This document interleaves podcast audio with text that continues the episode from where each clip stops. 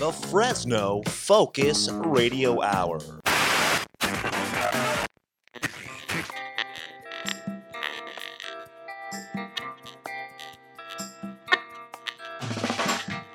This is the No Focus Radio Hour. Comedy and insight from the greatest minds in Fresno. A Lightomine Media production. That's right. This is the No Focus Radio Hour, the number one non church related podcast in the Central Valley. We want to remind you to subscribe to the No Focus Radio Hour. We are available wherever podcasts are sold. And remember to subscribe and leave a review. It helps others discover our show. While you are reviewing, keep in mind that five stars is the correct number of stars. If you enjoy our show, please share it with your friends. And if you hate it, share it with your enemies. Check out our site, nofocusradio.com, for exclusive content and merch. You can find us on social media. Our handle is at nofocusradio. You can also find the rest of our shows at lightomindmedia.com. Take it away, Eric. I can't be with you, you know it's true. But I know just what I got to do. Gonna hit the ground running, running, running, running, running just as fast as I can. Gonna hit the ground running, running, running, running, running to my favorite podcast. Oh, that's right. This is the No Focus Radio, the only radio hour made for those who live in the Central Valley, for those who miss the Central Valley, and for those who. Listen to radio legend Ray Appleton in the Central Valley. That's right. As always, we have our beautiful cast of characters. We have with us Eric the Doorman. Hey, Fresno, what is happening? We also have with us. That's all I That's got. the shortest intro you've ever done. We also have with us Marty Stu Pedasso, Hey, it's always great to be here. and of course Don Schlicks. Hey, Fresno, it's good to be here with you. Uh, we've got a lot of great stuff to talk about. Uh, we're going to go over some polls as we always do. We're going to talk about uh, funny things, and but we're excited today. We have probably the second most famous person to ever be on our podcast, Mhm. only behind your friend Austin Waltz. This is true. Yes. This is true. Who the hell is that? Literally just Max's friend. Um, Alright, okay. But you've heard his voice. Maybe you've recognized that voice. That is the famous, well known local Fresno celebrity and radio legend, Mr. Ray Appleton. We're happy to have him. Welcome. Ray. I'm just pissed off you didn't let me sing a baritone part on it. Oh, yeah, we Yeah, should take intro. it back. should have. got a professional. Ray Hey, does you know have what? a band. We, we didn't go for uh, our buddy Johnny over there. That's right, We thank didn't introduce him. about Johnny. You forgot about me, of course Forgot you did. about Johnny. Um, you guys know me as Johnny Knobs because I control the volume. um, Mr. Max here, but yeah, we are incredibly excited. We have been teasing this for a couple of weeks now, but we have with us Mr. Ray Appleton. Ray, Ah, thank- what? thanks, thanks for coming on, man. I'm glad I could finally make it. I know I stiffed you about 90 times. no, no, we get it. and stiffing somebody named Johnny Knobs is that's That's dangerous. yeah, that's a hard Well, it- illegal in, uh, it helps when we kidnap the guest, you know, and just force him to be on the radio. Here, We'll so- untie you later if you cooperate. Yeah, thank you for being on, sir. We appreciate it. Oh, yeah. my pleasure, man. yeah. Don't call me sir. I'm not dead yet. Oh, okay. just call you Ray. Yeah, that, that'll work. All right. Uh, so we have uh, obviously a great opportunity. Uh, we have this little fun podcast that we do. I kind of feel like we've invited Michael Jordan to our pickup basketball game, Mhm. like in our front yard. Huh. So Ah. um, I hope we don't embarrass ourselves. Uh, we will. We will. yeah, but, we will. Um, Rest assured. welcome to the show, and uh, Max. Max, we've got some questions here. Do you want to just kick it off? I know Ray's been a long time uh, voice of Yeah. Fresno, and lots of things have been happening. Ray, these last few years have been some of the craziest that I can. I've have- never seen anything like Yeah. it. No. Yeah. yeah. Um, so the first question, uh, this is a big one, um, and I'm just going to throw it your way. What is the most? You've been in Fresno a long time. What is the most positive change you've seen during your time here in Fresno? And the the other part, what is the most negative change you've seen in your time here in the valley? Oh my God. well, I, I'm a native Fresno, you know, so Yeah. I could talk about that for the most positive thing change. Um, if if I, I- you know, I would have to I would have to fly to the cultural side Yeah. and say because of the addition of like the Save Mart Center and all that, we're we're getting mainline shows now. Because I mean, first and foremost, I'm a music guy, Yeah. even though I'm talking now. So that that that's big time to me. And the other was what what's the most negative? Yeah. Um, I really can't think of one. I mean, I'm a I'm a you know big supporter of uh, Fresno. Fresno's got a you know horrible image that we self perpetuate. Yeah. So I, I don't go there. You know, I, I, I dig it. I dig Okay. it. Actually, Nice. speaking of, uh, I'm gonna go off on a tangent here. You know, um, your band, the Appletones. I uh, I had the pleasure of seeing uh, you open for James McCartney. Oh, at the, God. uh, what a horrible man! What a horrible, Yes. horrible man! How was that? How was that playing playing with James McCartney? Well, I, I, I- oh Jesus! I mean, it was it was. Uh, I thought we were fine. I thought he sucked. Yeah, You he was not good, right? Yeah, I mean, uh, you're Paul McCartney's son. Uh, do something, please. I had him on my radio program that afternoon too, and it was just the most god awful, embarrassing interview I've ever done. I've been in radio in this town for 52 years, and somebody named McCartney had to be the worst thing that ever happened to me in radio. Really? No, I'm not. I'm not. I'm not kidding, man. I mean, he was. Uh, he was just a very unhappy guy, you know. And uh, I'll tell you a quick story. You know, when his father came to town, I was introduced. I'm backstage, all that stuff. And he's he's. I don't know how he found out. He goes, "Oh, Ray, I understand that you've met James." And I went, uh, "Yeah, I did that." And he goes, "Oh, sorry for you, mate." No way. No way. right hand to God, you know. And I, I bothered. I didn't pursue. In fact, his wife, who's a lovely lady, she's a New York attorney. Paul's wife is. She looks at me and goes, Shh, "No, no." She's like doing the no sign. with her hand. Wow. You know, Don't say so that. there's something going on there with dad and son. Uh oh. I didn't want to pursue, you know. So Wow. That is awesome. Well, yeah, that, I- was- that, that sounded like an interesting interview. Another interview you did that's very interesting is you interviewed Charles Manson. yeah, Can you Yeah. tell us about that? that was weird. Um, I- I was invited down to Corcoran to just, uh, and I only recently can talk about this stuff because they didn't want me talking about it for years. Just to observe, um, you know, what uh, General Pop was like and what the prison was like. And I'm there for a, a very short time, and boom, I'm into PHU, which is Protective Housing Unit. And there's Charlie Manson, there's Sirhan Sirhan, there's Juan Corona, there's there's a, a guy, the spookiest mother I ever met, by the name of Blue Norris, who was the uh, founder of the White Aryan Brotherhood, the Mm, Prison jeez. Brotherhood. Mm.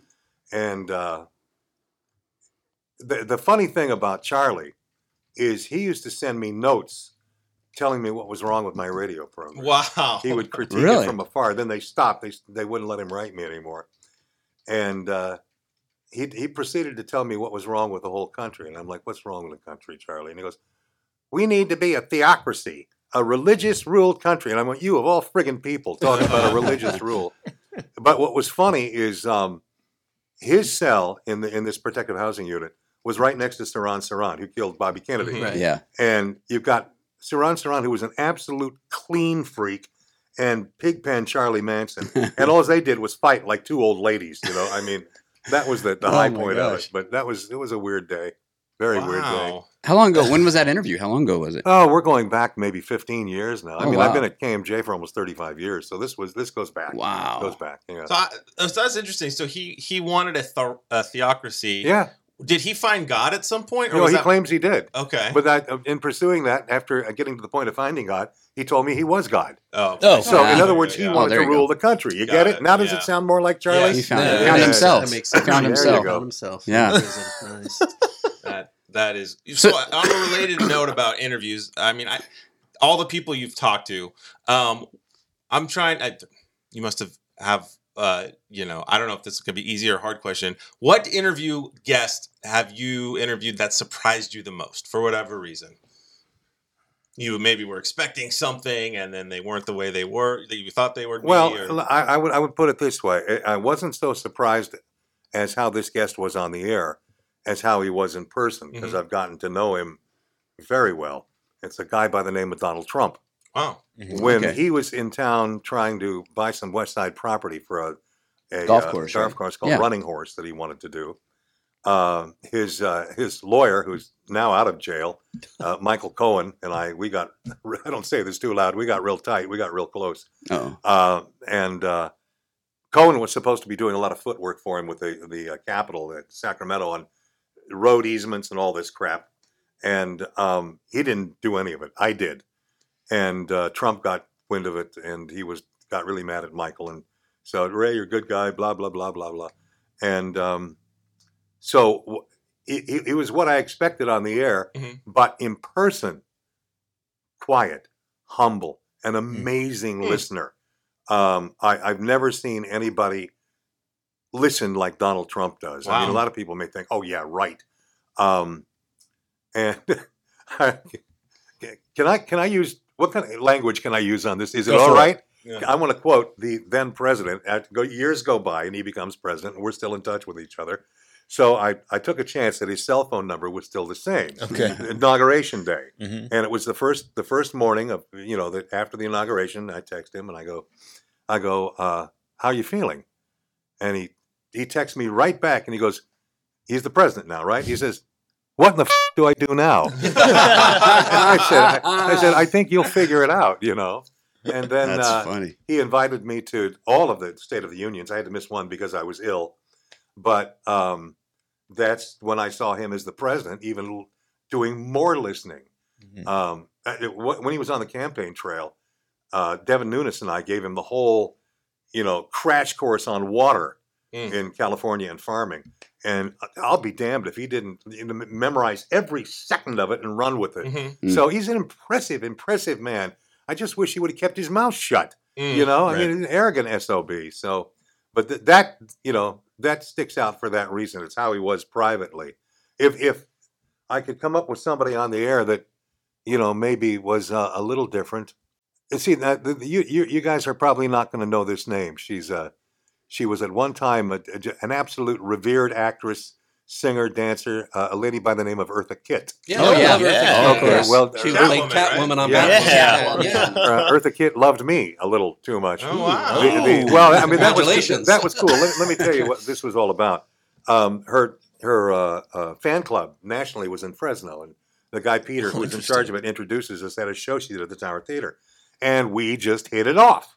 You know, now first off, she's like twenty years older than me, so I mean, and that's about right too, because I'm I'm like seventy two now, almost seventy two, and she wasn't sure of her age because there were no birth records, but she was Sure. 80 something, you know, whatever.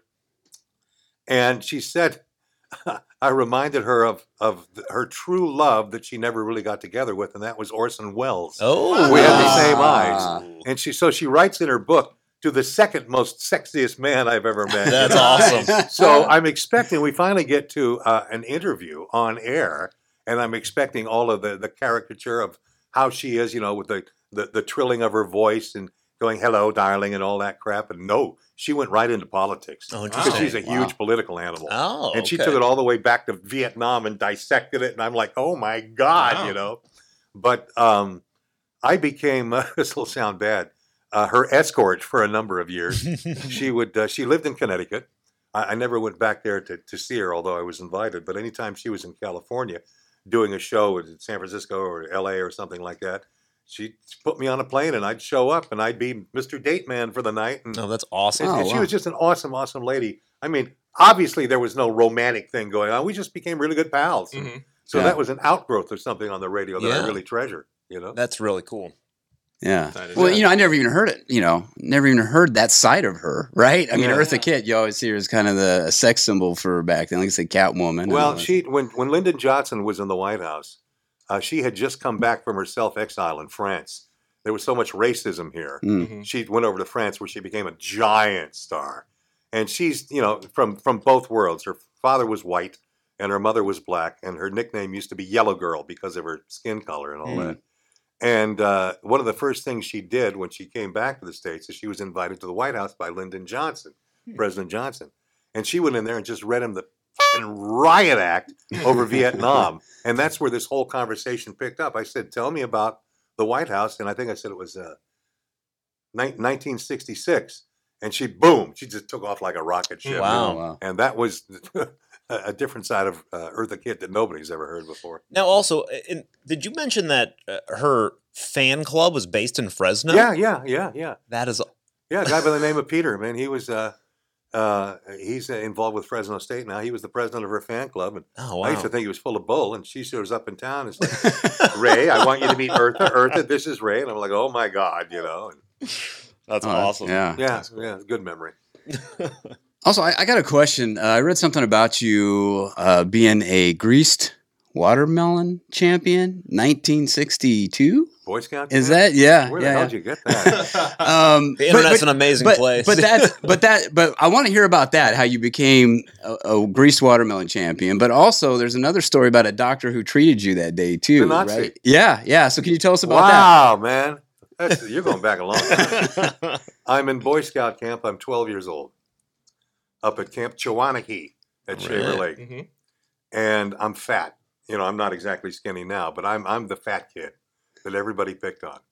And so, just as a joke, the scoutmaster put me in what they call the greased watermelon race, which is you're out in this, you know, stanchioned off area in the lake. You know, it's like a swimming pool that isn't. And they throw a greased watermelon, and you're supposed to grab it and take it on shore oh, first. Oh boy. Okay. Well, I just decided in my, my little old head that I was going to show everybody up and I was going to have that watermelon if it killed me. And of course, they got the big explorer scouts in there with their mm-hmm. muscles and all that, and these other guys. And first, I'm the youngest one, I'm the fattest one. And I just sort of laid back on shore while these guys are killing each other over this, this watermelon. And I knew that they'd tire out. and so finally, this one guy, and he had to be, he was an explorer. He's like 6'2, and I'm not exaggerating. And he's coming up out of the water. And I just, I just threw a tackle. I bagged him and I knocked him over. and I got the watermelon and I ran to shore. And there's like, you know, 600 Boy Scouts looking at the fat kid, and they're just like, Yay! I mean, I was the hero, you yeah. know? Oh, that's That's awesome. awesome. Yeah, that's So, great. Amazing. Now, going back to our camp, uh, I, we had to walk across this old rickety bridge. So, you know, everybody walked across it, no big deal. And I go walking across it, and there's a whole bunch of all of my guys from our troop 36 are behind me. A little too much weight on the bridge, and it Mm. collapses. Mm. And we go flying down. And but unbeknownst to anybody, in the stream that uh, the, the the bridge was over, there were old uh, railroad ties, Ooh. and one went through my leg. Ooh. If I wore shorts railroad tonight, tie. yeah. Oh A- my a, gosh. spla- A, a- a- a shattered one. Oh, gotcha. Okay. So um, if I was wearing shorts, you'd see the scars. I mean, it's still very prolific to this day. And I didn't really feel anything. And I looked down. I'm just like, oh shit. And the the scoutmaster is Appleton. Don't talk that way. And I'm like, look. And he's like, oh my god. And it was. I mean, it was Serious injury. mother gruesome. Yeah. Wow. And they had to get saws and cut it and then lift me and put me in the back oh, of a Oh, golly. 1949 Studebaker pickup truck that burned all the valves going down to a Wani, and I'm bleeding and I'm passing in and out. And so they they they take me to the only clinic that's there, and uh, I said, "Doctor, I'll be right with you. Calm down, calm down." And I noticed one thing that was kind of peculiar. All of his nurses were these little tiny brown women from South America. Ah. South America. Do we get the connection to Mm. World Yeah. War II? And in comes this very big, giant uh, doctor. I- I'm not going to say his name, but it was a very Teutonic German name, Mhm. And he had a very German accent. And he pulled back the uh, the, the the cloth on my leg, and he goes, "Oh, just like the war." And I'm like, you know, and even I'm thinking, you know, is this Dr. Mengele or what's going on here? You know, and they, he sewed me all up and, and a, a great job. And I remember he gave me painkillers. It was phenobarbital, which is, I mean, I was hired at a Chicken Hawk at Boy Scout and I didn't want to go home. I wanted to stay, so I stayed, you know, and uh, go home. My mother's like freaked out. Why didn't you come home? I said, 'Cause I wasn't done with camp yet. I had 140 stitches in my leg, Oh. both Oh sides my god. and they weren't even sure they got everything out of it, and uh, it ruined my kneecap and all this. It kept me out of the you know the military, Yeah. Vietnam. Wow. Um, uh, and I even tried to join too, like a dummy. But um, so anyway, years later, well, fir- first off, we go. My mother takes me to to my doctor, and he, he's looking at the stitching, and he's going, "That's military." And, and he looks at my mother's, and he said, "My mother," and he says, "But not ours." Oh, wow. And my mother's going, What are you saying? And he goes, Well, it, we'll we'll talk privately. And I don't know what they said. But then a couple of years later, I'm like now 14, 15, and the guy's a Nazi war criminal. Oh my And it makes a little bit of news, you know? And he's from one of the camps where he was doing whatever he was Yeah. doing, and he escaped to South America. And sure enough, all the little nurses went with him, and Mm. and you know, but the doctor said he did a damn fine job of putting your leg back together. Wow. He says, for somebody who was in a hospital setting, he did just an amazing, amazing job. And I said, like, yeah, kind of like somebody who was patching peeled up people up in the field, you mm-hmm. know, Yeah. you know, yeah. So that's the story. That is That's crazy. incredible. That's a trip. So yeah. was he was he arrested or did he? he died, He died, and, and they found out, that Okay. who he was. Yeah. Yeah, yeah. And he didn't Wow. have a, a a record of torture or Right, anything right. like that. He was actually the physician in one of the Polish camps who took care of sick prisoners of war. Oh. Not it wasn't a concentration camp. okay. It was a POW camp, Australians, uh, Americans, English, hmm and uh, he, he didn't have a record of any nasties Yeah. except he was a member of the Nazi Party, and he was he was yeah he was who he was, you know. But uh, Wow.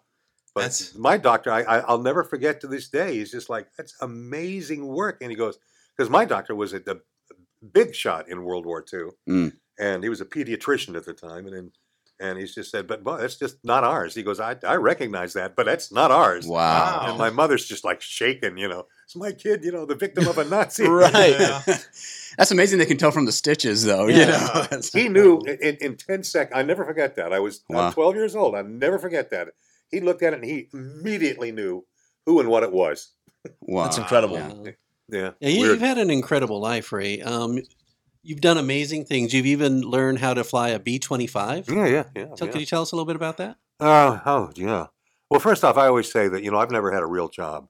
I, I, I haven't. I've had a ball, and I, I don't take it for granted. I've had an incredible life. I mean, I've been to 129 countries. I've met everybody that's everybody, you know. And um, 1992, I got a call from a friend, Joe Davis, who owns uh, Eagle Field, which is the last standing Army air base out in Dos Palos. Mm. A lot of people don't know that it's out there, but it's there Yeah, I didn't know. and he's he's in the process of restoring it, and it's pretty much together. And this is where a lot of the uh, fighter pilots and bomber pilots were trained for World War II, Mm. and a lot of them wound up flying the Mitchell bomber, the B B twenty fives. And he got a wild hair up his wazoo that for the 50th anniversary of the Doolittle raid, which you know, 30 seconds over Tokyo, that whole thing, where Jimmy Doolittle took 17 Mitchell bombers off the deck of a of a, a carrier, never been done before. It was the first time, and they the whole, the whole thing was to bomb Tokyo Yeah. and demoralize Tokyo, Yeah. and then crash land into China, Mhm. uh, and where the Chinese would pick them up and take care of them because we were allies. Uh, and I, he wanted to duplicate that. I go, oh, really? Wow. And he says, "Can you help me raise some money to do it?" And I, he goes, "I've got the planes." And I went, "All right, yeah." So I raised, I don't know, a couple hundred thousand dollars for liability insurance and flew. And sure enough, we got an invitation from the Department of the Navy to put our, our planes together. And this is where I learned to kind of fly right seat. and um we would be, uh, we would the, the the the planes would be craned up to the deck of the Ranger, which has since been decommissioned, out of North Island, and we would take it out to sea and we would before that we practiced takeoffs on the same distance that Doolittle had on his Mhm. carrier. Now the carriers are much bigger now, Yeah. but to do it the right way, we wanted to take off with the amount of space that he had, so we had to do it early, you know, and so we we did that, and we organized all of the surviving raiders Wow. to be on the observation deck of the uh, Oh, wow. of the Ranger while we did this. That's awesome. And then we flew over Doolittle's home, and and he was out in his car, you know, at the rest home that he was at, and waving and saluting oh, and how all that. But um, here's another another story for you. I was in a in a plane called the Executive Suite, and we we're doing all right. We're we're off. We're running. You know, we're everybody. Yay! Look at these guys. The First time in 50 years to the day this has been done. And we're out over. We're coming up to Santa Barbara, and all of a sudden, um, right engine catches on fire Oh, jeez. and we're in deep shit. I mean, uh, we're in really big trouble. And the the uh, the Federal uh, Aviation Commission, they, they immediately pushed us out. Get out over the Pacific Ocean, fly low in case you have to ditch. Mhm. You know, so I mean, we're flying literally five six hundred feet over the ocean, Mhm. full out, trying to get to Santa Barbara, so we can belly land. You know, uh, in the airport Mm. there. It was our only chance, unless we had to splash, and God only knows what would have happened. Or you Yeah. could bail out and the Chinese will save you, right? Yeah, right. That's somebody with a Chinese menu, maybe. Yeah. So PF Chang. the, the problem rescue. was we had to cut the fuel lines because they go from engine to engine in these old things. Because and the fire was just tripping along the fuel Oh, lines, man. making its way Oh, from to right the to left. You know, Yeah. but at the same time, we still needed the left to get where we were going. Yeah. So we're using a minimal fuel, you know, vapors to keep this thing all out, full flaps, and uh, we made it to to just by the hair of our you know what uh, to Santa Barbara, and we ditched. And there's a great picture. I don't have a copy of it though. I only saw it. We caught all the oleanders on fire. No. Oh, so God. here we are on the deck screaming along, and all the oleanders are on fire behind us. But it looks like we're we're laying out this trail of gas. Right. Like I mean, Yeah. this is a real bitchin' accident, you know. But it wasn't. And um, we, we made it, and I didn't know that the impact I'd broken my back. Oh, wow. I, I learned that a couple of years later because I was having all this back pain, and uh, the orthopedic surgeon guys were saying, "How did you break your back?" And I go, "I didn't break my back." And you know, we're going through all the incidents, and and I said, "Well, it could have been." And they go, "Oh, absolutely, Yeah, that's yeah. what it was." Wow. the plane crash. Maybe that's when Yeah. The funny thing back. about the plane crash that while we were up in the air, this guy in a in a Learjet was bird dogging us, and he went out over the ocean with us, and he was reporting back to the tower, and Mm. he was being a real good guy. You know, we didn't know who the hell he was, so he pulls up next to us, where we're we're you know they they have these port windows in the, the bomber. You got to throw yourself out of it because you can't go out the bottom. The bottom's on the ground. You Right. know, the, Yeah. the bomb bay doors, and um, so we throw ourselves out, and you know we we do the old somersault. That's the way you do it without killing yourself. We learned that before we went up. Never thought we'd have to use it. and he he comes up next to us. He opens up the, the the tail end of his jet. Get in. What do you mean get in? Get in. He goes, I'll fly you to Fresno. We went. Okay, and we all got into this guy, and he's got the champagne and the booze and hors d'oeuvres and all that. No And his plan was to, he was just trailing us all over the state. His plan was to land in Fresno and party with us. Oh, he was wow. a guy Wow. from Sacramento. Okay. But he wound up taking us there. Well, we got out so fast after we got in, Channel 24 locally is reporting us missing in action. Oh And my mother's just dying. She, Oh. oh my God, my son went down in the ocean. and then we show up in the back of this Learjet, and everybody's like, "You're alive!" There's about ten thousand people at the airport. a All great- the other bombers came in. You Grand know? entrance, right? Yeah, That is- yeah. that that, that was one, that was one of the other experiences. You know. Oh my gosh. Yeah. That reminds me of a story. Uh, uh, we have the same parents. So he, uh, my mom and dad one time got invited by a friend. This is back in the 70s, right when they moved to Fresno. He said, I just got my license. We got, I got a plane. Come fly with me. And I'm like, you're a little nervous. Like, yeah, yeah. so like, are you sure? Yeah, yeah. We'll go, uh, you know, I don't remember where he's going to fly him and we'll come back. So he takes off. They're flying. They're flying. No problem. They, come back to Fresno and uh, he just starts circling the airport. And uh, they're like, "What's what's wrong?" He's like, "Oh, I could fly. I'm just not very good at landing." Oh, no. Yeah. Thanks for telling us. So he keeps trying to. He's making these like attempts to land, and then he'll chicken out and like zoom back up in the sky. And the Fresno Towers like land your plane. He's like, I don't have enough room. The, the runway's not big. And they're like, we land 747s here. Like you have enough room. Just land. You start to freak out. Oh no. yeah. I take it he got down all right. Eventually, yeah, yeah. Oh, that's funny. Well, you're coming down one way or the other, right? You're either going to land it or run out of fuel. So So you like you're a big fan of music. You're in a band. You play music. I want to Yeah. know. I, we all love music here. I've been in a band. Uh, Max is a musician. All of us, I got, except for Marty, maybe. I uh, play the didgeridoo. Oh, he does. He does. He can I- circle breathe. he does backup vocals Yeah, for our I played podcast. poorly. Ba- well, I played bass very poorly in high school. Very cool. So uh, I want to know, growing up, what were your who and what were your musical influences? Listening to. Oh my God, there were so many back then. Yeah. I mean, I'm like you- a child of the 60s. You grew up in yeah, the you best grew up in an amazing time with era. Yeah, I was born in 1950, so I, I hit it all. You know, Elvis, the Beatles, and um, I mean, yeah, that was my influences. How about everybody? I You Yeah. all Yeah. the greats. you know, that's I mean, the Beatles, the Stones, Led Zeppelin. I mean, let's just go forever. You Yeah. know? What about today? Is there any? Uh, what kind of music do you like to listen to today? Anybody sp- uh, particular? In the way of new stuff? Yeah. Or more recent.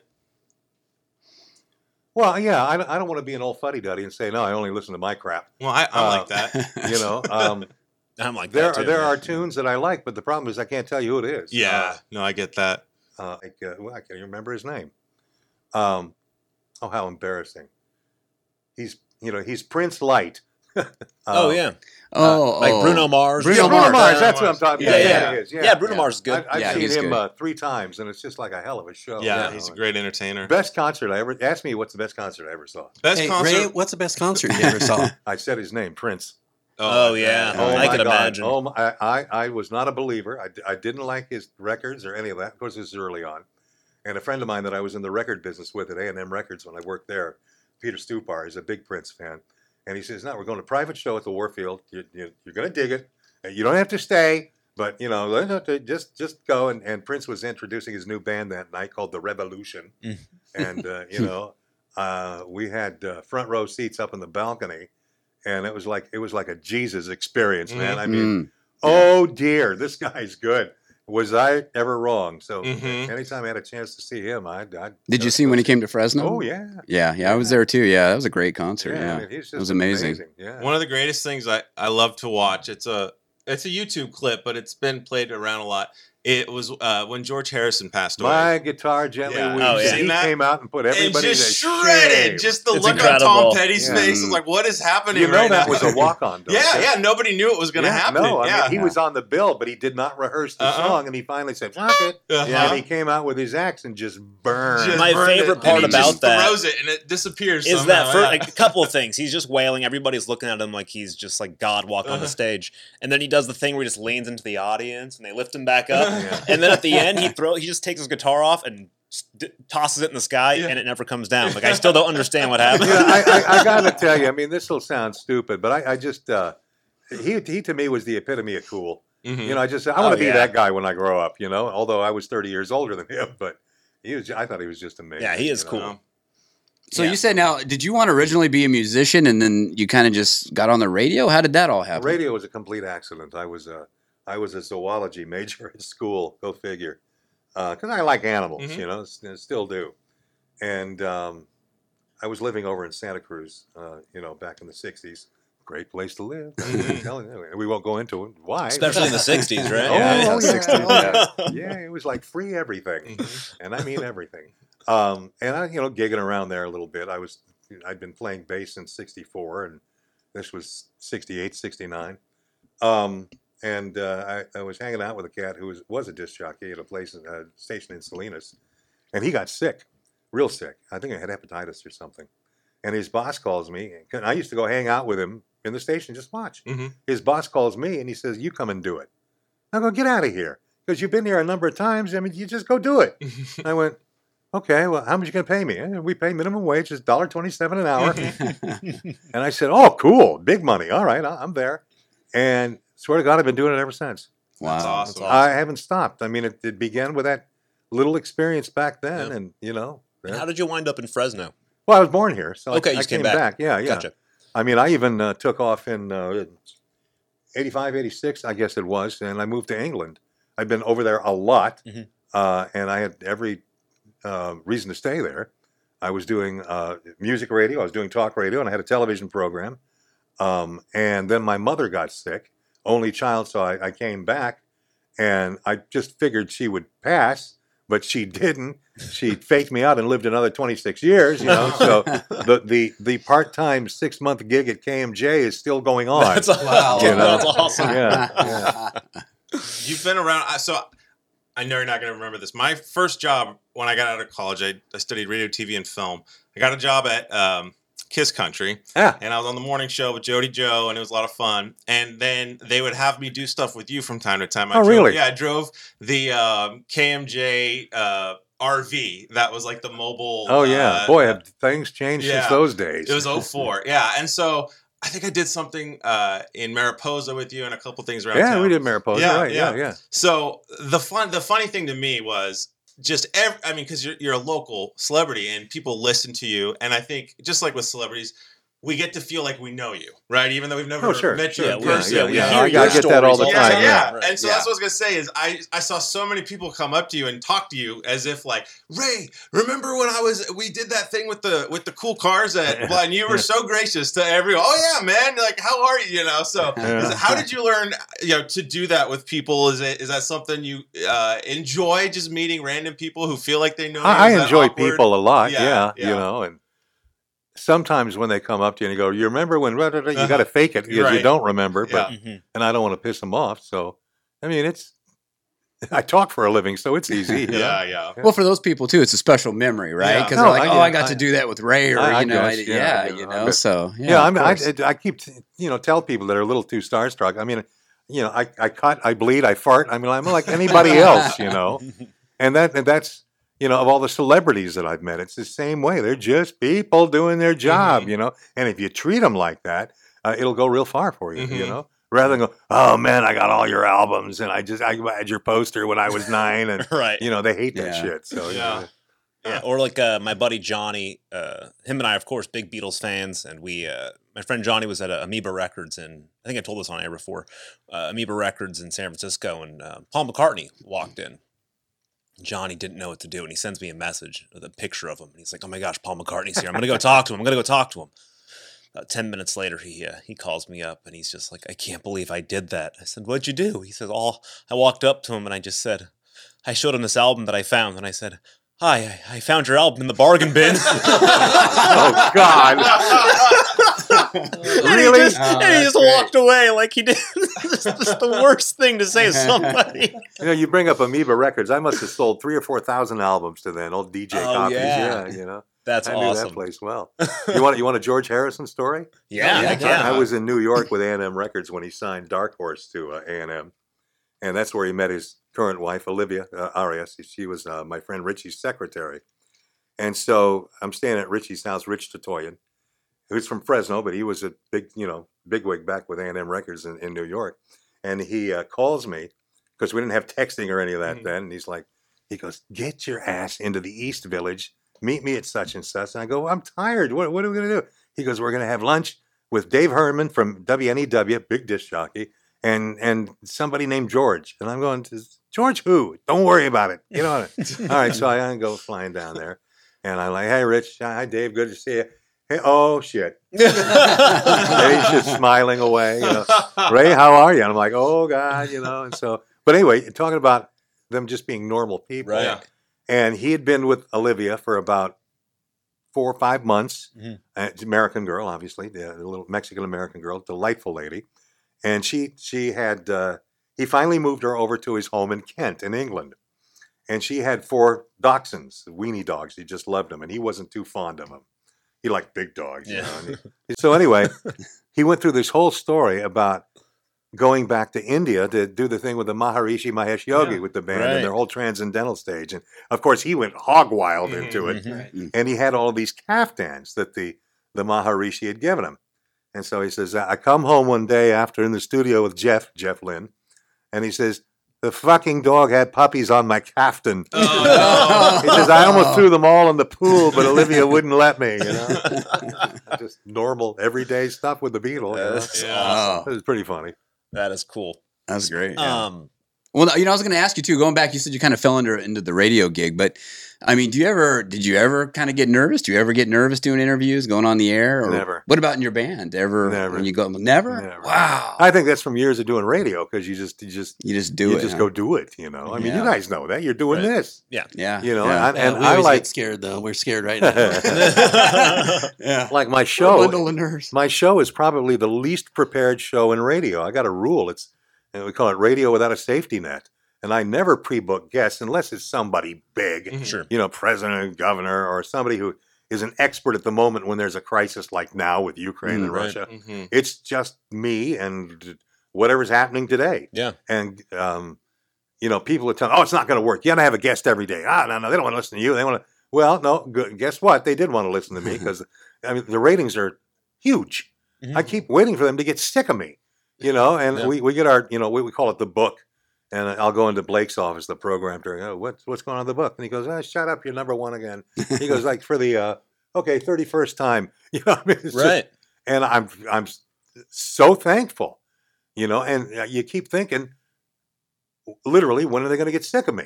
Hmm. And what you know, you're cycling the audience. They grow up, they die. There's more behind them, and current events are current events. Right. Yeah. So that's what I love about this format. When I got into radio, it was like you could play whatever you wanted to. Sure. You know, you know, it was the old underground FM days where we all talk like that. You got real close to the microphone.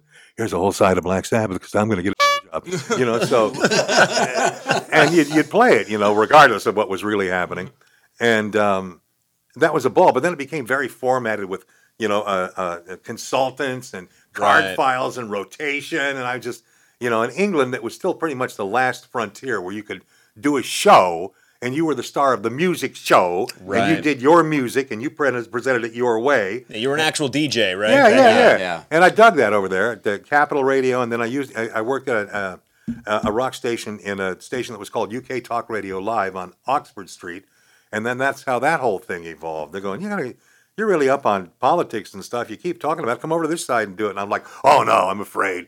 And I did it, and I'm like, oh my god. This is like different every day. It's just like the days of early progressive rock when you could play whatever you want. I can talk about whatever I want. Mm. Yeah. And so that's I still do the show, my show that way to this day. Right. And that's why I love it, and I won't retire. Yeah, You know, is- people get you when are you going to retire? Yeah, and die. Everybody I know that retires dies. Exactly. Mm. You very know, true. and I mean, why would I retire? I, I first off, I'm going to just say this: I, I make a lot of money. Mm-hmm. I am blessed. They pay me a lot of money. Took a while to get there, but I I make a very decent wage. And why would I quit? You know, sitting on my butt three hours a day talking about what I want to talk about. it's awesome. Yeah, yeah. Oh, you're going to love retirement? No, I'm not. I like my job. Yeah. Yeah. And the, and the station is like, please don't retire, please don't go away. You know, so it's the best of both worlds. Yeah, and KMJ's been good to you. I mean, right? I mean, you've been Oh, there yeah. for Well, I've, I've been 30 good to them. I Yeah. mean, we we have a thing called um, non-traditional revenue. Basically, it's it's money that's made above and beyond the commercials sure. through promotions, through uh, endorsements, and I do a lot of those. And they they get to keep all that just simply because I make so much in their mind. So every year, aside from you know what my ratings bring in in terms of revenue, there's another seven or eight hundred thousand dollars on top of that that I've done on the side Right. that goes on the books as non-traditional revenue. And the corporate back in Atlanta is like, oh, we love this guy, Right. Even though they threw me off the air last year for two weeks for, for telling a fictitious story that, oh my God, yeah. So uh, okay, I was gonna. We we talk a lot on this show about free speech, and if there's one thing that I'm seeing that scares me more than anything in the mm-hmm. world, is I feel like our liberties are just being tri- stripped away. You know, you look at Canada. I've got a pastor friend in Canada. He knows pastors who are in solitary confinement. You know, because they refuse to say whatever the government wanted Yeah, them to say. could be, could be, yeah. Yeah. Um, we're seeing that all over. Um, so what is? I know you talked about you have a friend in the Ukraine, and um, if you want to tell us a little bit about that, you've traveled. I have the many world. friends there, Yeah. Um, what do you think going on? I, I mean, it's been a scary time politically. Uh, concerns me for my future, and my kids here. You know, Uh, what do you think? Uh, is how is this going to play out with Russia? What are you seeing? uh, playing out and, and speak to the the fact that, of what your friends have, have been experiencing you know back there Well, um, man, I, I told you about one friend that I had who started off in something they called the the Free Ukrainian Militia or something like that. I can't remember exactly what they called it. And they started off with 212 men right at the beginning of this thing, right when, the, when they started, you know, invading. Uh, and that's just days ago. yeah You know, 212. They're now 63 of them. So that tell you, you, you- know, what's going on. Um, I'm still of the impression that this is going to backfire wildly on Putin. It, it's going to go right, right to the edge of nuclear, right so close. It's just like, and then his military is going to take him out. And why do I think that? Well, first off, one of my closest friends used to be, you know, in charge of. Uh, he was the uh, chairman of the Intel committee in the House, and that's Devin Nunes.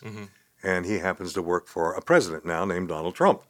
And uh, he still is privy to a lot of things without compromising any of his information and all that. But what we're, we're not hearing, uh, and- but I think we're going to begin to hear, is that there are many, many, many, many, many, many Russian soldiers going into Ukraine who felt like they've been ripped off. They weren't told where they were going. They've got lousy food. They have no uh, uh, uh, medicines or anything for themselves. And many of them are dumping their uniforms as soon as they get in. Right. What Putin didn't count on is, first off, 86% of the Russian military's conscriptions, they're drafted. They're, they're against their will. Right. And let's say probably half of them have relatives and close friends in Ukraine. Ukraine, yeah. Yeah. And they're they're peeling off their uniforms, finding their pals with their cell phones, going with them and fighting for the other side. Finally tonight on Fox there were two Russians that were interviewed. Yeah, we were and we're not anymore. We're here and we're fighting the very battalion that brought us here. Yeah. Uh, and Putin gave the order for this country to be taken in nine hours. And you can see it's been six, seven days now. Yeah. He's losing. Yeah. They're Uh, fighting. even back, though yeah. they've taken Kherson and they've taken Kharkov, and I, I know both of those areas very well and have friends there, the, the, the, the Russian military is there, but what I'm hearing from them is they don't know what they're doing. Right. You know, they're raiding stores to get food because they don't have any. Right. And they're asking Ukrainians, can you help us out? you know, there's a very Wow. poignant video that I have of a Ukrainian soldier who was captured by a U- Ukrainians, you know, the people, you know, just last week on Thursday, the Ukrainian military gave away 18,000 weapons in one day, mm-hmm. AKs and handguns and all that. Just to and this was a, a, a family of four women and a husband, and they captured a couple of guys. One of them escaped, but one of them it, they still have. And there's a, I got this video of him.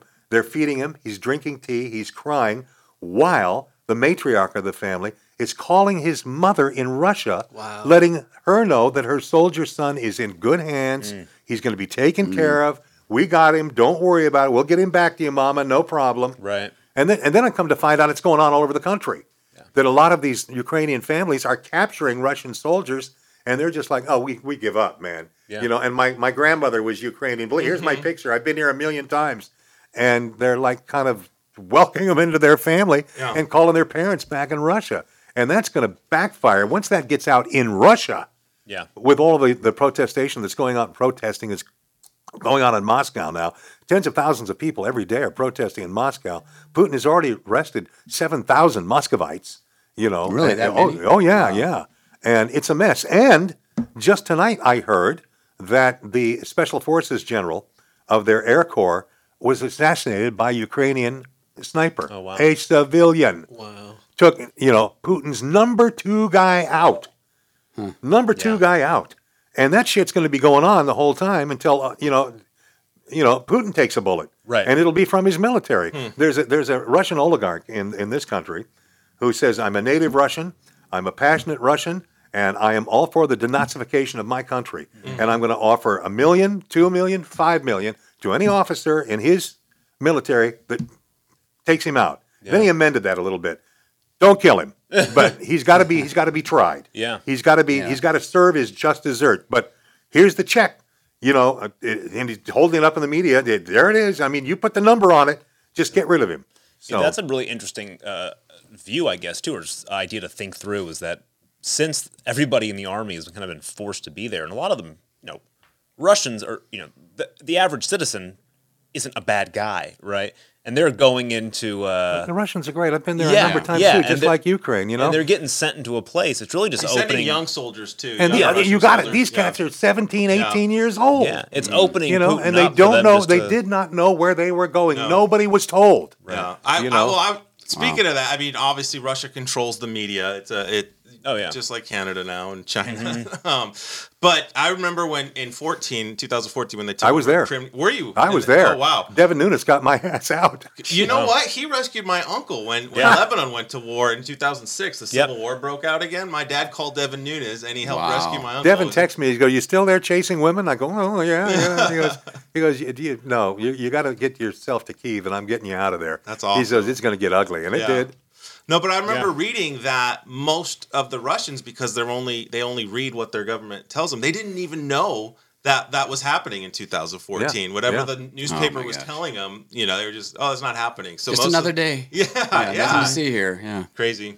I think it's awful. I'm I'm just literally sick over it. Um, but I think it'll get right to that that edge, and then it'll end.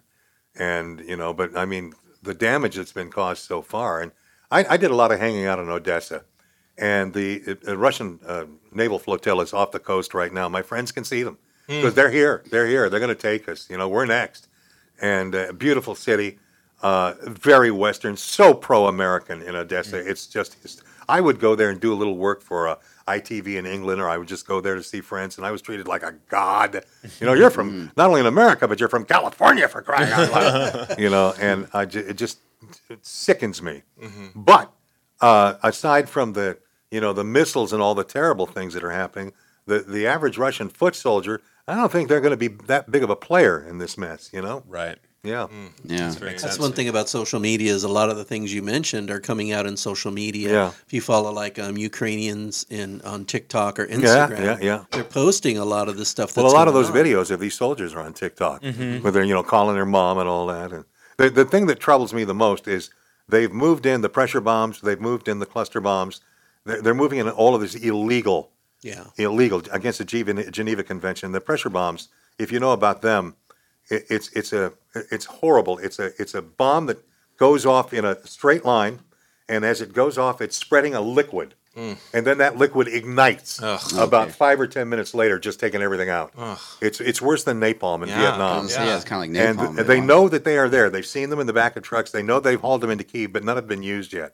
But when they do, but and, and I think if he uses those, uh, his own military will be so repulsed. The generals will say, "Okay, we're done. You, you got to go." You know. So, but they'll it would be a horrific mess uh, if if they use just one of those. I mean, Do, don't- you think this could cause a civil war in, in Russia? I mean, no. no. No, no, uh, they're horribly peaceful people. They've been through so much. They know their history. Mm-hmm. They know that Stalin killed 23 million of them. Mm-hmm. They, they, they know what they went through in World War II. They don't want nothing but to sit back on their butts and drink vodka. Mm. And I say that very affectionately. you know, and again, every Yeah. time that I would go somewhere in Russia and they would find out I was American, I was like everybody's best friend. You know, um, they're they're a little bit more robust than Ukrainians. Uh, they're a little tougher. They like to fight, you know, but it's friendly fighting. It's not like war fighting or any of that. Uh, whereas the Ukrainians are just, I mean, they're just delightful, peaceful people. They're just wonderful. But you know that that one little factoid that all of these guys are, you know, conscripted, conscripted, eighty six of them, and so many of them have relatives and buddies there. You know, now they're there. Oh, we're in Ukraine. Oh, wait, we got to kill these people. I grew up here. What are you talking about? Yeah. So it, it's going to blow up in his face. Yeah. I, I have a question from your perspective. Uh, switching back to California, you know, growing up, Calif- it wasn't that long ago we, we had a Republican governor, and, and but now we, it's a one party state, and all this progressive stuff is coming. And it, do you see it all in the next 10 years getting so far to one side that we start to swing back a little bit to the moderate? I, Or I, I, you- th- I think it will. Yeah. Um, you know, the, the founding fathers, if they were still alive, they would be going, "See, we told you." Mhm. They preached against something called the the, the uh, uh, tyranny of the majority, Mhm. uh, and this is why they did not want a true democracy. I say this on my program all the time. In a real democracy, it's like France. If the majority says we're going to cut off the king's head, it's law and it's legal. Yeah. Mm-hmm. Mm-hmm. Mm-hmm. We're the majority. We win. You know, we're going to kill all you guys. And in a constitutional republic, we're governed by a document. And it's a document that the founding fathers said is not a thinking document. It's not a malleable document. It's not a living document. It is what it is. And otherwise, you're going to have this thing called the tyranny of the majority. Well, we gave up on the California Constitution in Sacramento, obviously, mm-hmm. and that's what the voters wanted. So now we have what's called the tyranny tyranny of the majority. Mm-hmm. And the founding fathers would go, okay, there's the example. Hmm. There's the example right there. And I think ultimately, and it may take about 10 years, people are going to figure that out. And they go, this is not the way to fly. You mm-hmm. know, it's Right. just, it's costing too much money. Mm-hmm. I'm not You sure how they're not figuring it out now, especially in like the most Yeah. liberal areas of California, which are just complete like Literally gar- covered in human. literally covered Yeah. in. Well, shit. there, there's Yeah. that, and there's the, the problem that they don't have any water. Right. Uh, they- they're- all of a sudden, their taxes are sky high. Everybody's getting it, you know. Mm-hmm. People can't And, afford and it, this is what changes statistically liberals into conservatives. It's their wallet. Mo- It's always it's the always, economy. it's always down the to money. taxes and the Yeah, economy. That's, down to that's money. 100% of the time. Yeah. You know? Yeah. So I think I think they'll figure it out. Yeah, I was driving by a gas station uh, off of uh, Clovis Avenue on the way here. It was five sixty nine. Yeah, I saw Whoa. that. Well, I was in Saw that. Cayucos this weekend, 608. Golly, Jeez. I just and I needed gas too, and I'm going, nope, I'm not going to do it. Yeah. And the friend I'm with, she's going, You're on fumes, dude. I go, I don't care. I'm not paying We're six bucks. pushing. If we have to walk through Pacheco Pass, I'm going to get some cheap gas. Get, push it to the top of the hill and we'll, we'll coast. Coast. I couldn't down, believe yeah. it. I was it blew my mind. I was I just was I- not going to pay six dollars yeah, for gas. no way. Yeah. But with the price of oil, that you know, a barrel of oil, seven dollar gas is going to be right around the corner. Oh, right around the corner. You know, and, Yeah. and where are we getting our oil from? Who are we getting it Russia. from? So Russia. You better believe it. Weren't- you know. wasn't it just a few years ago we were uh, uh, energy? Uh, we, we were a, we were a net Independent, yeah. exporter we of were oil. selling An it. we were yeah. selling it. Thank Yeah, you, Donald Trump. quick. Yeah. Oh, wait a second. Two days ago, I heard our president say that we're our sanctions are stopping uh, Russia from getting all Yeah, of our the stuff. sanctions that don't hit for thirty days. yeah, Those sanctions. Oh, that's right. like, Yeah. We're putting we're, our sanctions are damaging uh, Russia. I'm like, we just sent them billions of dollars for oil. Um, let me. Think. and it's Yeah. been figured out by the economists in this country. Once the sanctions do hit, if we keep buying the oil as we are, twenty four percent more this year Right. than last year, because people want to drive the pandemic's over. Uh, it's it's not going to backfill what Putin loses personally. No. Right. He's going to remain the rich kid on the block. yeah. So I mean, Biden. Don't e- I don't even want to. Don't get me started. Yeah, no. This will be a four hour show. Yeah.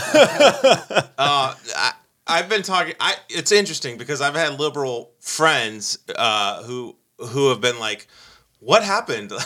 like, and I try to tell them like, foreign policy matters. You know, uh, they think that uh, if the United States plays nice with people, that they're going to get results. And you look back to 14 when Obama was running, ISIS all of a sudden was was chopping people's heads off. Right. You look Yeah. four years of Trump it was the most peaceful years we've had. You know, no new wars, no nothing. Uh, Middle East was was having peace uh, agreements. You know, Peace accords. Yeah, peace accords In the Middle and, East.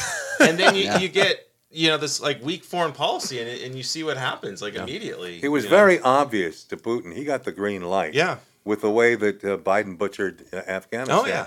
That was a go. Oh, yeah. okay, we got it. Mhm. Look at that. They're not going to do anything. That old fart, you know, Right. and off we go. Yeah. You know, if if and I, you know, I hate to say this, but it's it's it's fact now. You can see it. If Trump were still there in the White House, none of this would have No. happened. Yeah. And if we were even if uh, we were still energy independent, had Biden not done everything he did, right. we none of this still would have happened. Mhm. He wouldn't have the money to do what he's You doing. wouldn't have the cards to, to right? do it. Yeah, yeah. Yeah, Yeah. So I mean, oy. We- a lot of this can be blamed on the current administration. Yeah. Marty, you were going to say something. I could see you were talking. No. I was thinking. You were You read that thinking. wrong. It's still thinking about- fascinating. It's it's. I used to listen to you when I was um I was used to be an, an undertaker, and I Oh, would wow. have bomb bodies. I would listen to your radio show all the time, and it's just it's it's always magical to hear you talk because you come with such a great wealth of information, such life experience. Have you ever thought of writing a memoir? I'm working on one. That would be perfect. Somebody finally talked me into it. So. because you have a lot of in, Yeah, intelligent things yeah. to say. We need to listen to more intelligent people. Who are you going to hire to uh, read the audiobook? I'm just kidding. I don't know. Yeah. maybe maybe my son. Yeah. I mean, he's a journalist. yeah, actually, how is he was one of my students at Fresno State. He's kicking And ass. That's what I heard. He's like writing for. Um, He's at the uh, Indianapolis Star now, awesome. where he's the sports and entertainment columnist, and that's all he wanted. That is I mean, so he was cool. a political writer up until then, and I'm like, Rory, you're so good, you're so fair. Don't get, don't Yeah. stop. I got it. Was driving me nuts. So, Yeah. I mean, and he and he's always been a sports guy and, and Yeah. a music freak. So Writing about he, the and Colts. he got his and- wish. I mean, his first day on the gig, it's like, okay, and I go I interview John Mellencamp, and he's like, oh, okay, because is so Indianapolis, cool. that's Yeah. where Mellencamp is. That's his That's home, awesome. you know. Wow. So Yeah, it was Rory's cool. loving life. He's That's having good. a ball. I mean, even when he was this was a, kind of couple number, number of years ago now, uh, he was a student of mine at Fresno State, and he started writing for uh, I think he was writing for the Collegian, and then doing some stuff for Fresno Bee. Yeah. Doing, um, and then during that class, he started writing stuff for like um, I want to say like GameSpot or one Oh of yeah, these, like, yeah, yeah, yeah. Right. He had all that game things. game was doing, things, yeah. and uh, I was like reading through them because he's like, "Hey, check this out." I'm like, "Well, you're you're really good." Most, he is good, He's yeah. really good. And then you know, not that long after, I saw he's like a legit journalist working for like a I use my mouth. He uses a pen. You know. That's Yeah. awesome. Yeah. That's very cool. He had. There's one story, real quick. At the uh, he called me one day at the Fresno Bee. He was so mad, and his editor told him to go out and find a story about Devin Nunes. And Rory's like, "Oh, okay. What do you? What? What's the lead? What? What, what do you want me to mm-hmm. do?" Well, you know, just go find oh, something. Oh, yeah, of course. Your father knows him. Go find something. Mm. You mean like make it up? Well, I'm not saying that. and he called me, and I've never heard Rory lose his temper. He was on fire. He wanted Yeah. to kill this guy. and it was shortly after that they were out of there. Off to Las Vegas. Boom. See ya. Right. Mm-hmm. Wow. That's how it is. All right, I'm going to switch things up a little bit. I want to hear you've been in Fresno for a long time. We talk about food on this show a lot because uh, Yeah. I like food. Um, I used to be a big fat guy, and I'm always uh, always still a big fat guy on the inside. So I want to know where do you like to eat in town? Because I'm sure you've eaten at a lot of places. Well, I, I'm a creature of, of habit. I go to the elbow room a lot. Elbow room. It's Yeah. close to the house. Limelight. How about? Yeah, oh, yeah, Wow, yeah. Limelight's good. Yeah, Uh, Limelight. But Sh- Sheranian's uh, I- it's not. It's I, I'm more into the restaurateur than I am the restaurant. Mike Sheranian knows the Elbow Room's a good friend. Fansler, who owns 30 restaurants, you know, uh, good friend. Go to all his restaurants. Um, you know, uh, the Pismo's, um, Dave's barbecue place. I'm at a brain fart. I don't remember the name of it. I eat there once a week. Oh, Westwoods. Yeah, thank you. Yeah, Westwood's, you yeah. know, and uh, just that kind of stuff. Yeah. you know? I mean, Well- the, the thing that I like here is we got a lot of good ethnic food. There's Yes. Great Japanese food, Indian food, Thai. Yeah. Thai food. Oh, Yeah, I just I, Yeah. I, anywhere it's like good. You know. Mhm. Yeah. That's so true. Yeah, Fresno is like this weird little food, hidden food capital, right? We'll bring. Yeah. Um, we Yeah. have a lot of at our at our business. You know, we have a lot of um, guests come in. We do chocolate for some famous Oh, chefs and things like that. Cabernet filled chocolates. Oh my god. And well, you know, some I haven't some had those for years. Oh, I should have brought. I brought you some caramels, not as nice as Cabernet chocolates. Um, you know, we'll have some pretty big, you know, chefs you would know from Food Network. These big chefs, and they'll come to town, and we like taking them to like this little hole in the walls. You know, like uh, Mama's Asian Noodle House, which is just like this. that's cool. That's yeah, and cool. they and they'll lose their mind. Like this is the best Thai food or Laotian food I've ever had. You know, and I'm mm. going, that's I'll, right. I'll give you one in Carmel that I just discovered the other day with my daughter, and it's a literal hole in the wall. Okay. But I mean, it's right in Carmel proper. It's called Tommy's Wok. Tommy's Wok. Oh okay. my! It's Chinese food, but oh my God! I had maybe one of the top three meals of my life at this place two Wow. Saturdays ago. I lit- I'm just standing up in the middle of the, the meal, and I w- walked right into the kitchen, and everybody's looking at me. Who's the big white guy? I'm going. Where's the chef? Oh, I want to shake this man's hand. I mean, I was, and, it, Yeah. and I met Tommy himself, and it it was unbelievable. Yeah, Carmel. I've had some good food in Carmel. I've also had one of the most uh, disappointing omelets of my life. It was my fault. I went to this breakfast place that everybody told me to go to, and um, I forget the name of it. And they told me to get the lobster omelet, and I was like, "Oh, lobster omelet." Turns out I don't think I like lobster in my omelet. It was it was pretty funky actually. I Wow. like, I had an oyster omelet at Dorn's in Morro Bay. Don't ever get the oyster. Yeah, that omelet. doesn't sound like sound someone good. Yeah, sneezed in your omelet. It's gross. Oh dear! Yeah, yeah, yeah. I ate it, but you know, because my wife was laughing at me, so I had to do it. But it was just nasty. I could sit all day. Oh dear! Don't remind me about how early I got to get up tomorrow. Thank Oh you. yeah. yeah. Well, that is you know. Speaking of which, our show we've hit the time limit. Um, I do want Well, to. I wasn't hinting, by the way. I just was reminded of this Gotcha. conference call I have to take at six thirty. Um, but it is. Our, our time is up, everybody. We could go a little bit longer. You guys have some more questions here? This is what we'll do. All right. This is what we're going to do. It is Yeah. time because the uh, I can hear the music rising. So There it is. There it is.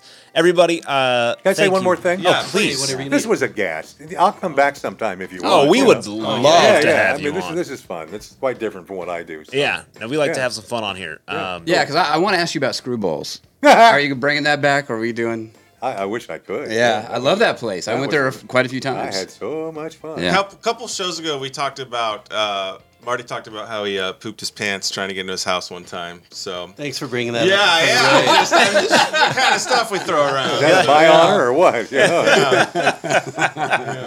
Ray, thank you again Yeah, for you. uh, joining us. I'm glad I finally made it. Oh my gosh, we are So too. are we. This was We're- awesome. It was yeah, a pleasure. thank you for coming in. We're thrilled to have you. Thank Uh, great. Ray, let's uh, pitch some things. Make sure the audience knows where they can find you. KMJ, Yeah, that's usually that's the one. 11 to 2 every day, AM, FM. Perfect. 100,000 watts. I'm there, baby. That's right. He's across pretty much all of California for the most part. If you can't make that time, you they got the podcast. I mean, they got the uh, they do the podcast or streaming. KMJNow.com. Just find my name and hit the podcast, and you can hear it all. Yeah, it's actually the most listened to podcast in the Central Valley. Like this killer interview I did today with this musician in, in Kiev, Ukraine. Oh, really? Oh, God. Oh, we'll was check that one out. It was just great. Yeah. Awesome. Poor guy. Um, check it out, everybody. Listen to it. Remember, share, subscribe, and remember, five stars is the correct, Correct. number, Number of of stars, stars. people. Thank you very much, and uh, we'll talk to you next week. Have a good one. Bye.